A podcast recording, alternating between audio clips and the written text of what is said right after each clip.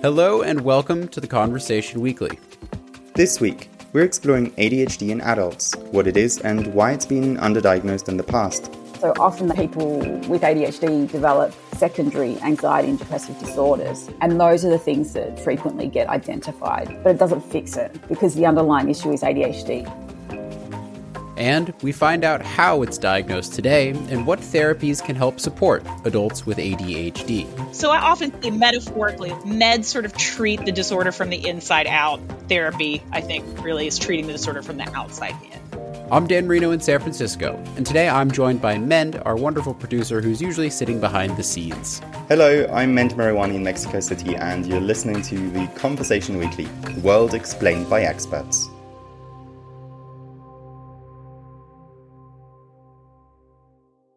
ADHD stands for Attention Deficit Hyperactive Disorder. It's a neurological condition that affects children and adults alike.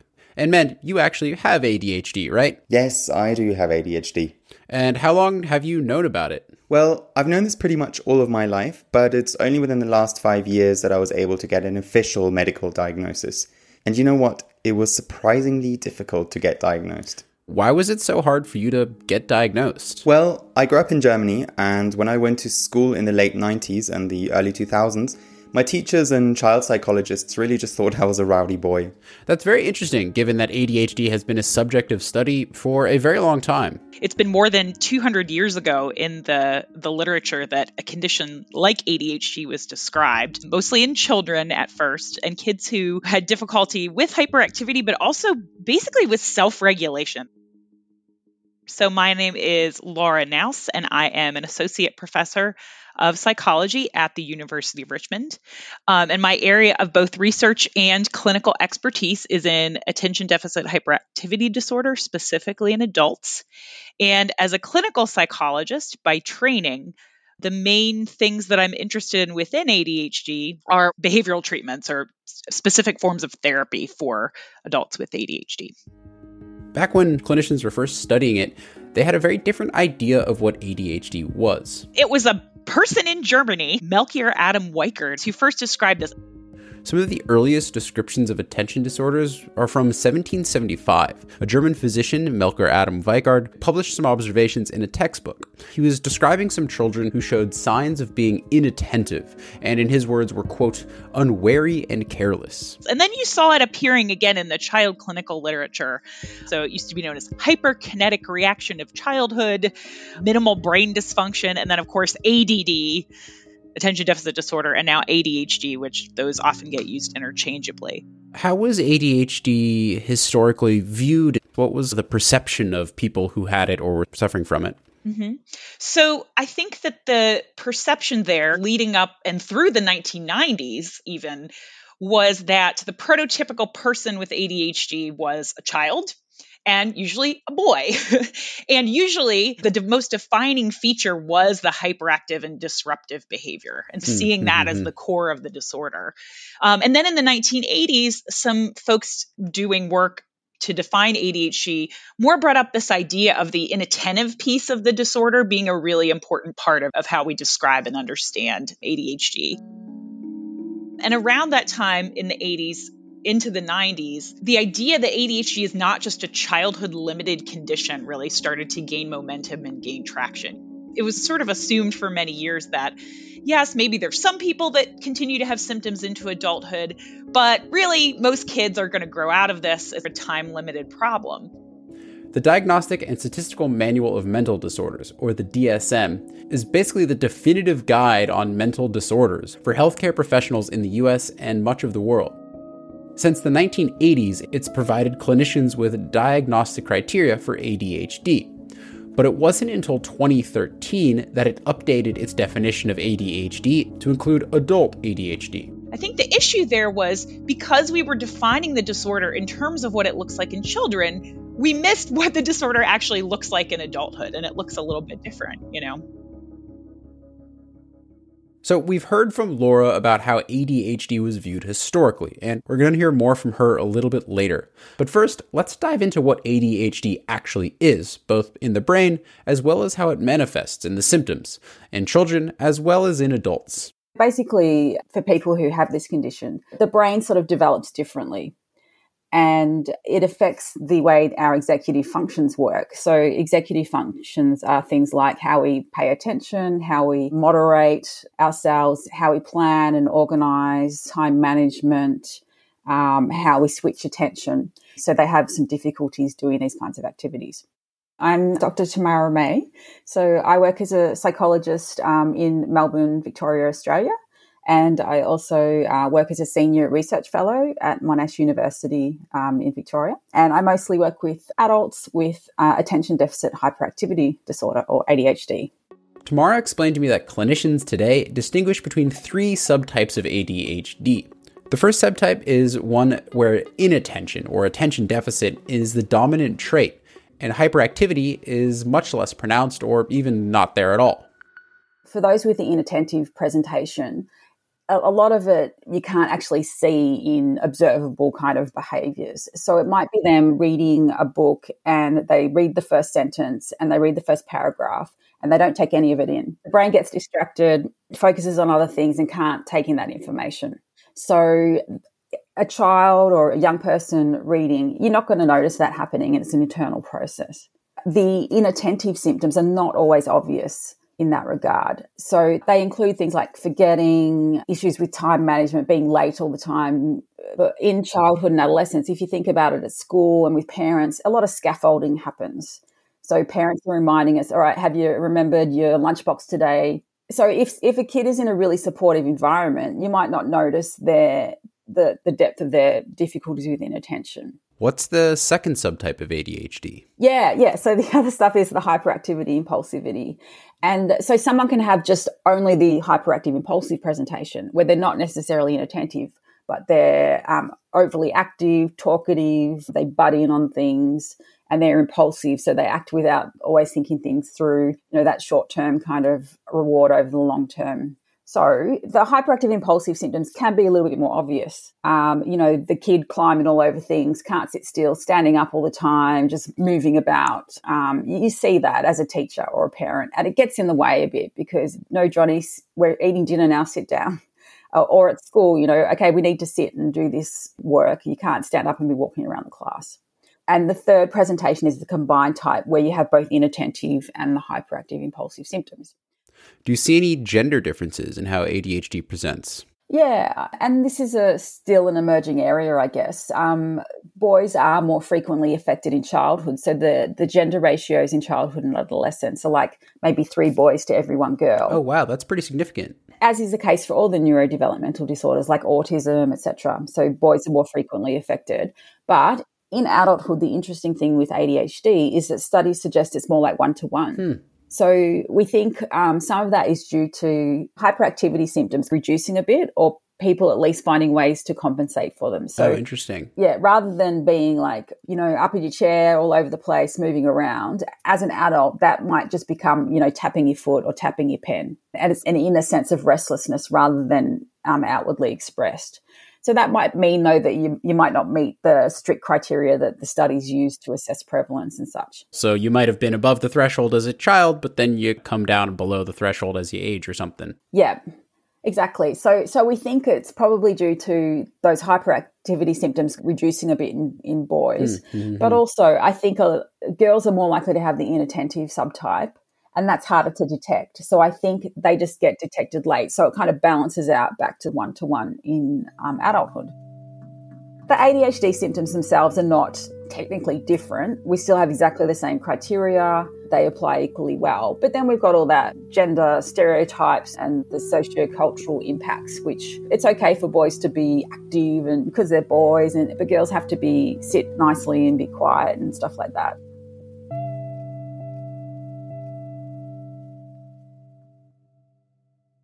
We're taking a quick pause here to ask you a little favor. We want to know what you think about our podcast. The Conversation Weekly launched in February 2021, and this is our 65th episode. We hope if you're a regular listener, you've learned something along the way. Whether you listen every week or if this is your first ever episode, we'd love to hear what you have to say about the show. Think it's good? Think it's bad? Any comments, critiques, anything? We're doing a short listener survey, and we've got a link to it in the show notes. It shouldn't take you more than about five minutes. Thank you, and now back to the episode.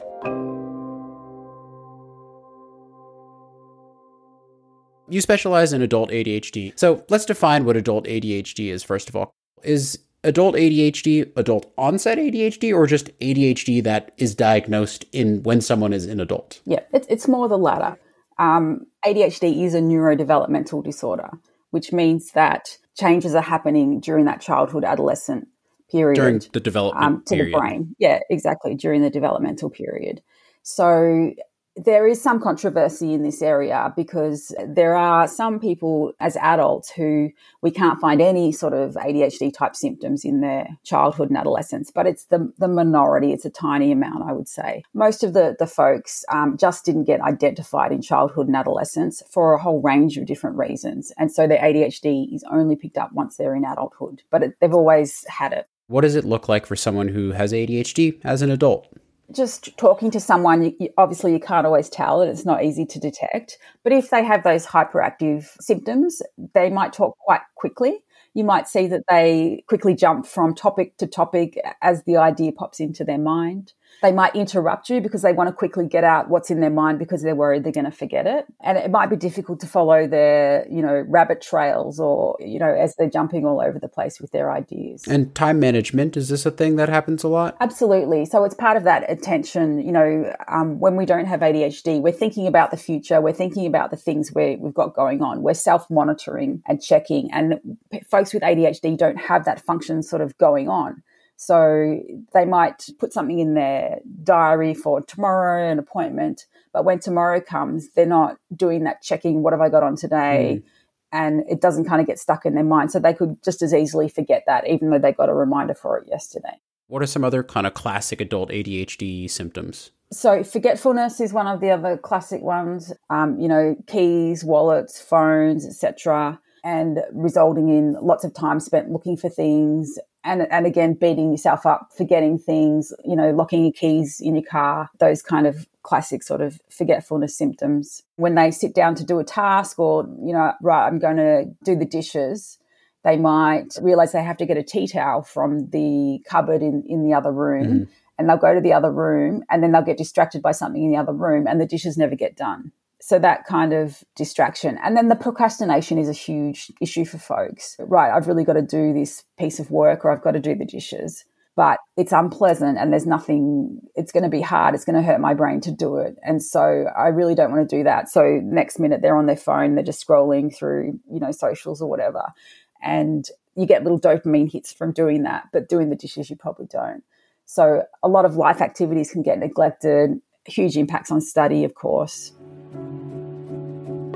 But this sounds like stuff that everyone goes through to a certain extent. How do you differentiate between the normal trials and travails of being a human with a forgetful brain, and we all make mistakes, and et cetera, et cetera? Where do you separate that from clinical ADHD? Yeah, I mean, that's a really good question. And often when people with ADHD tell others that they have ADHD, they'll be told, oh, I've got, you know, everyone's yeah. forgetful yeah, yeah, and stuff like that, of course and it, it's really the severity um, of of symptoms, and that you know all of these symptoms are occurring together. So it's not just forgetfulness with the inattentive symptoms. It has to be being distracted, not being able to focus on what you want to do, not being able to sustain your attention. That happens in all you know aspects of your life and has a significant impact. It means that you really underachieved academically at school. You had to drop out it means you know that your interpersonal relationships are impacted. You can't maintain friendships. Um, you're heavily reliant on a partner to do all your organizing etc so it's that severity of the functional impairment. So what triggers someone to come in and say i think i have adult adhd is that something that really happens yeah, well, what seems to happen is a lot of folks into the secondary school or high school or whatever country you're from and how, they, how you term that, the demands get greater and greater for becoming more independent and doing independent study. So by the time you get to um, the, the late years of high school, you need to actually do independent homework and you need to work on assessments and assignments and things by yourself. And that's when difficulties start to appear often what happens though is those ADHD symptoms of inattention still might not be picked up. And people start to wonder why they can't get their study done. They're sitting down, they're trying to do the, their assessment, but they can't. And they start to internalize a lot of that, get really anxious about the work, um, and start to feel really bad about themselves. And so that can result in secondary anxiety and depressive disorders. And those are the things that frequently get identified. And that's what they get treatment for. And they'll get the standard treatment for anxiety and depression, you know, your cognitive behavior therapy or whatever it is, but it doesn't fix it because the underlying issue is ADHD. So they'll continue to seek services potentially in adulthood and then often people are just reading something or because there's a lot of um, social media and stuff mm-hmm. now about ADHD and they'll see something and they'll connect with that and then finally they might um, get a diagnosis. So it talks about, as you mentioned, all these uh, executive functions. That's what it presents as. What is our current understanding of actually what's happening on neurologically speaking? Yeah, so there's been a lot of studies of the brain trying to work out, you know, are there structural differences, are there functional differences, and are there differences in neurotransmitters? And the evidence suggests that there are, you know, differences in the brains of people with ADHD compared to those without. And some of these are structurally related. So the, the, frontal cortex and related functions are slightly different in people with ADHD. Some of them are functional. So when our brains are working, the brains of people with ADHD might not light up or activate in particular areas relative to people without ADHD and, and also in neurotransmitters. So there's a reduced amount of dopamine available in the brain of people with ADHD, which means they're kind of seeking things to increase that amount of dopamine. And so that relates more to some of those hyperactivity, impulsivity symptoms. Oh, so, interesting. Yeah, so people with ADHD can be seeking short term sort of rewards and not thinking about those longer term consequences. I know that there's a lot of genetic component, but how has that kind of understanding evolved recently and how much genetic component is at play here? Yeah, look, it, it's pretty high. It's towards 80% hereditary. So, due to genetic factors, um, there, there, are some small sort of environmental influences. So, things that might relate to pregnancy and birth, things like very low birth weight, very early um, birth. Um, so, those factors are risk factors for ADHD but the vast majority is these genetic influences. So ADHD runs in families, and often, almost always, when we're, we're seeing folks with ADHD, we can link to um, other family members who also have ADHD. It sounds like ADHD can be a real struggle in many cases. Did any of what Tamara talked about resonate with you, Mend, as someone who has ADHD? Oh, yeah. It made me think it would have been so much easier navigating school as a young person, with teachers just being more conscious of ADHD. Sounds like having an environment that was supportive uh, might have been really helpful. And this is something that Laura Knouse was keen to emphasize.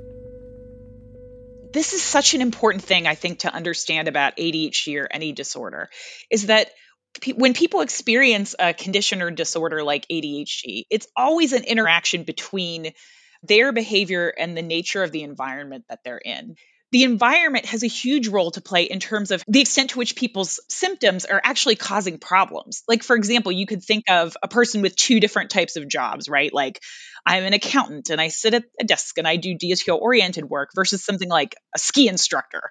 And those two people could have the very same level of ADHD symptoms. They're going to experience more impairment. Sure. So, that's something that I think is really important. A disorder is always an interaction between symptoms and the environment. So, how many adults are dealing with ADHD in some way, shape, or form at this point? The best estimates we have um, come from some big studies, some in the US and some worldwide.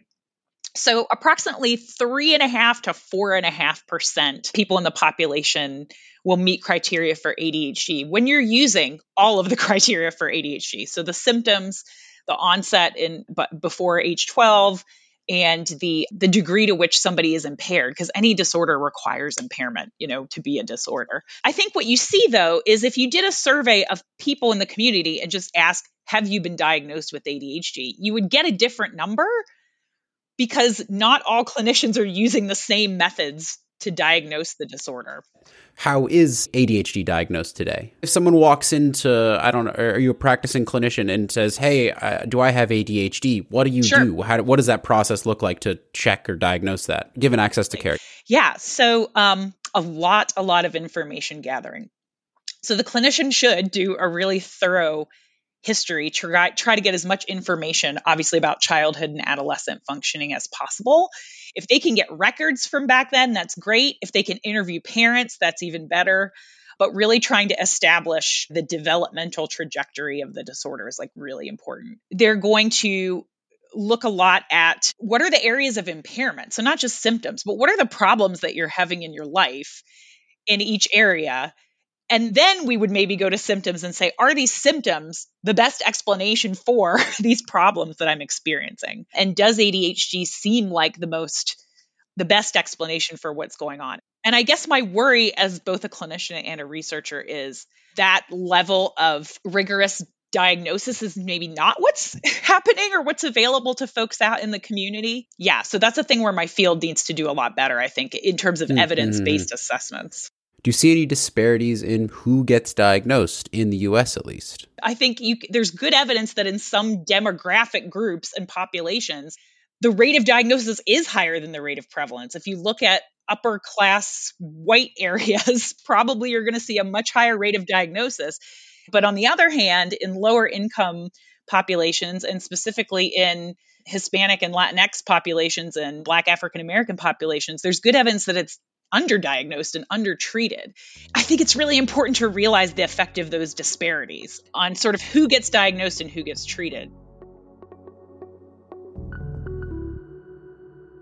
Okay, I want to move on to treatments now. Sure. So, drugs. What kind of drugs are available to someone who's got ADHD? Yeah so back at the beginning of the last century, it was discovered by accident that stimulant medications can be useful for ADHD. This always happens in medicine and a lot in psychiatry. We just discover by accident that certain things are effective.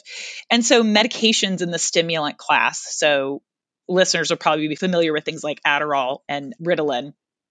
Um, really pretty early on were one of the first line treatments for the disorder and remain so today in terms of effectiveness. In fact, of all the kind of psychiatric drugs that we have, they're some of the most effective for a given condition, which is good news. They're not perfect, but they are definitely an important tool in the toolbox if side effects are going to show up, they're going to show up right away usually and get a little bit better over time, potentially, as your body gets used to them.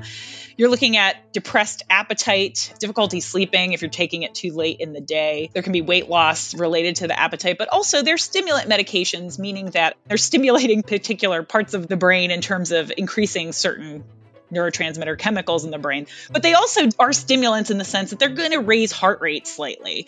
And so if a person has a cardiac issue, that might be a reason that those medications are counterindicated.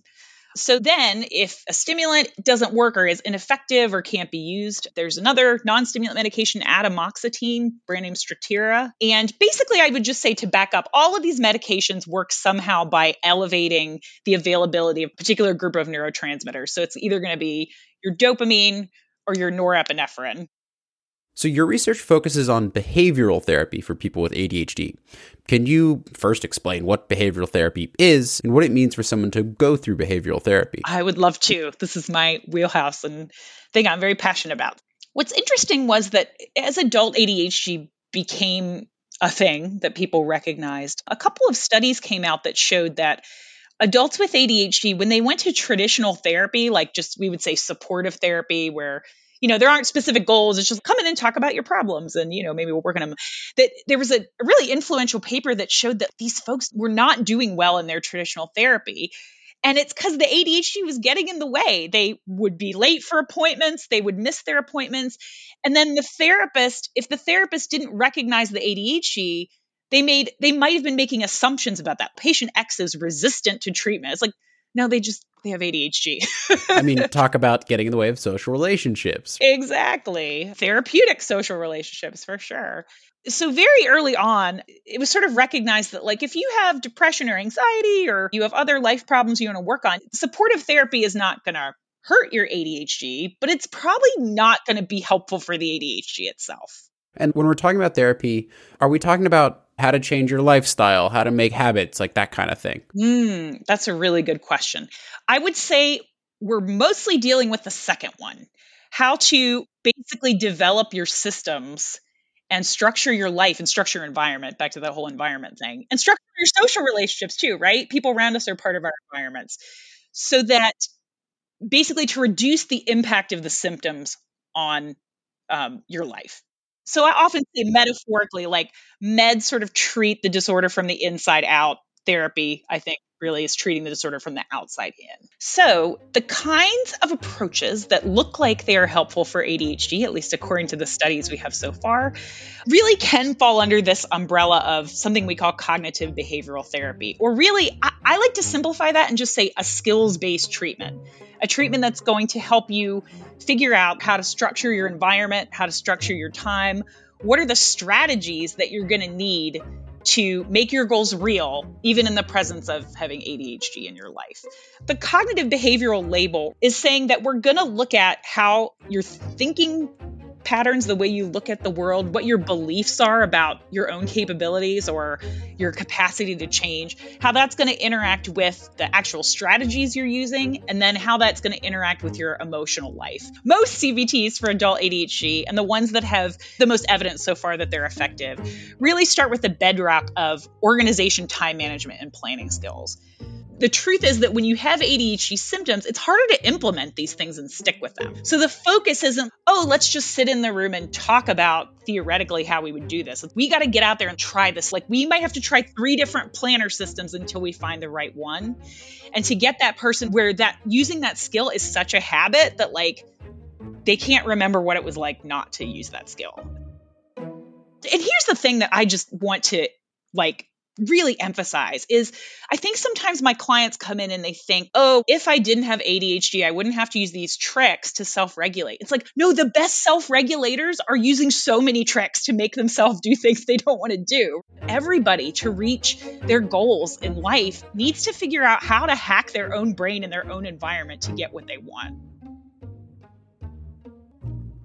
So we talked about kind of time management skills. What are some of the other major kind of skills you're teaching in CBT? So there's that motivation procrastination stuff. So taking everything and deploying it at this problem of procrastination. And that's a lot about how you structure the task. So I would say to my students like if you sit down and the item on your task list is write history paper. No one in this history of the world is ever going to sit down and be like, "Yay, that's a thing I want to do." but using something called the Premack principle, which is where I'm going to do low frequency, non preferred activity, and then allow myself to do the preferred activity. And the preferred activity doesn't have to be like playing video games. Like literally, it could be cleaning your room if that's preferred to the thing you don't want to do. So if you can you take little teeny tasks and just like alternate stuff you don't want to do with stuff you do want to do, again, like tricking yourself.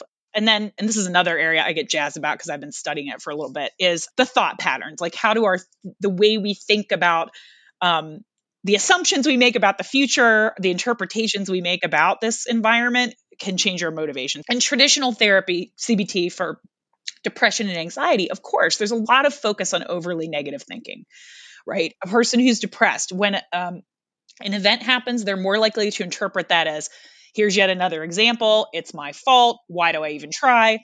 we actually see in some of the research I've been involved with, adults with ADHD, even when they don't meet criteria for depression and anxiety, do tend to have a little bit more of these patterns of negative thinking. But what's really interesting is when folks like myself started doing this work, we started noticing that adults with ADHD also tend to have what I would call overly positive or overly optimistic patterns of thinking that can get them into trouble. I made it one time through all of the Boston traffic in 20 minutes. Eh, you know, that sort of thing. And it's a thing that I think every human probably recognizes in themselves from time to time. But but the work that I've done so far, it's really cool. Like we've with my colleagues, we created a questionnaire or a rating scale to try to get at how often this is happening. It's where on your cell phone, um, our participants several times a day got a text message, and they fill out this little survey, and the survey is like how are you feeling right at this moment? And then we measured we said how what degree are you putting off doing something you're supposed to be doing? And so not published yet but we basically have found that yeah people with more adhd symptoms are reporting more of these overly positive thoughts. When people are reporting these overly positive thoughts they're a little bit more likely to be avoiding something. Are there new things coming down the pipeline either behaviorally or pharmacologically that you're excited about Yes. So I think on the pharmacological side, they're going to continue to be more studies in adults of, of things that we know have worked for kids. So working out how to make medications last longer, how to make um, you know, how to make the side effect profiles better and that sort of thing. The other piece of work that I'm starting to do that I'm really excited about is I've been doing some work with an app company that is trying to pull in cognitive behavioral therapy principles and spin them into an app for people with ADHD. So there's another way, like anything we can do to get those skills outside of the office visit and like into the actual environment. As I talked about earlier, there's such disparity in terms of people's ability to access these treatments. And while apps mm-hmm, are not going to mm-hmm. totally fix that, they're going to really lower the barrier, I think. Laura, thank you so much for sharing your time with us. It's sure. really been a pleasure. Yeah. You're welcome.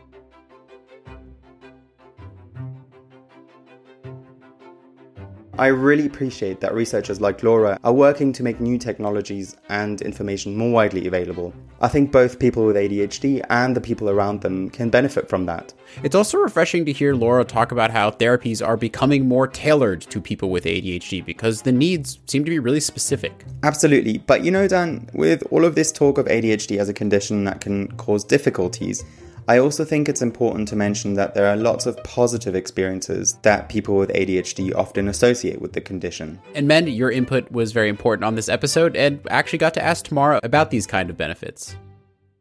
I guess the research is only emerging in this space and there needs to be a lot more of it. And, and certainly we're trying to focus all our efforts and interventions and so forth on a strengths based sort of approach. There's so many strengths. Someone with ADHD can be, you know, if they have that hyperactivity, that bubbliness, they can be the life of the party. They can be just making all these connections between things. So they can be very fun to be around. In working pursuits and so forth, they can be very creative because the brain is always so busy and thinking so many thoughts, they can be great at things like risk management because they, their brain will go down all the different paths of things that could potentially happen. So stuff like that, or coming up with you know ideas that other people haven't thought of because they're linking so many thoughts and ideas together at once.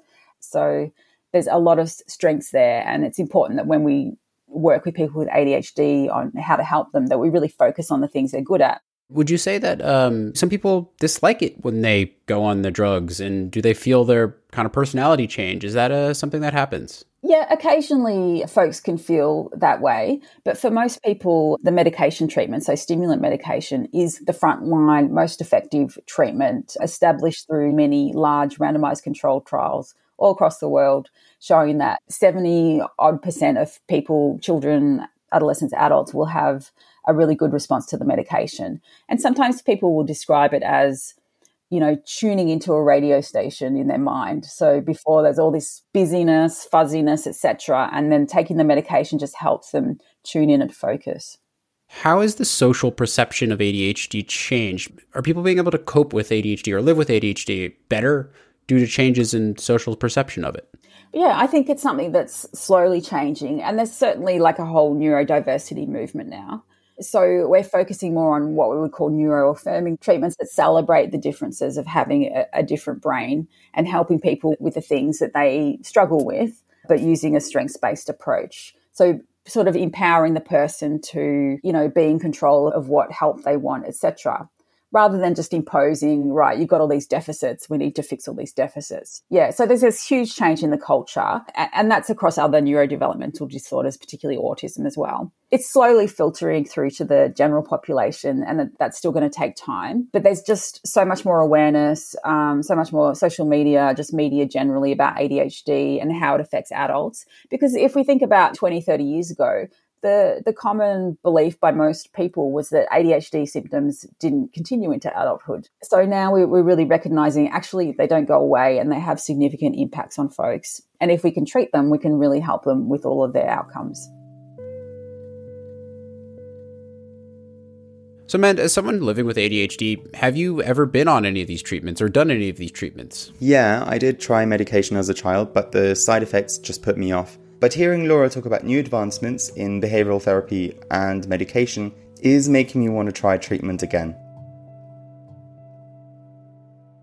If you want to find out more about adult ADHD, you can read articles by Laura and Tamara on theconversation.com. We'll put links to those as well as some further reading in the show notes. That's it for this week. Thanks to all the academics who've spoken to us for this episode, and thanks to Amanda Mascarelli, Lucy Beaumont, and Stephen Kahn and thanks to Alice Mason, who runs our social media. And Mend, thanks to you for sharing your insights on this episode. You can find us on Twitter at TC underscore audio, on Instagram at theconversation.com, or email us, podcast at theconversation.com.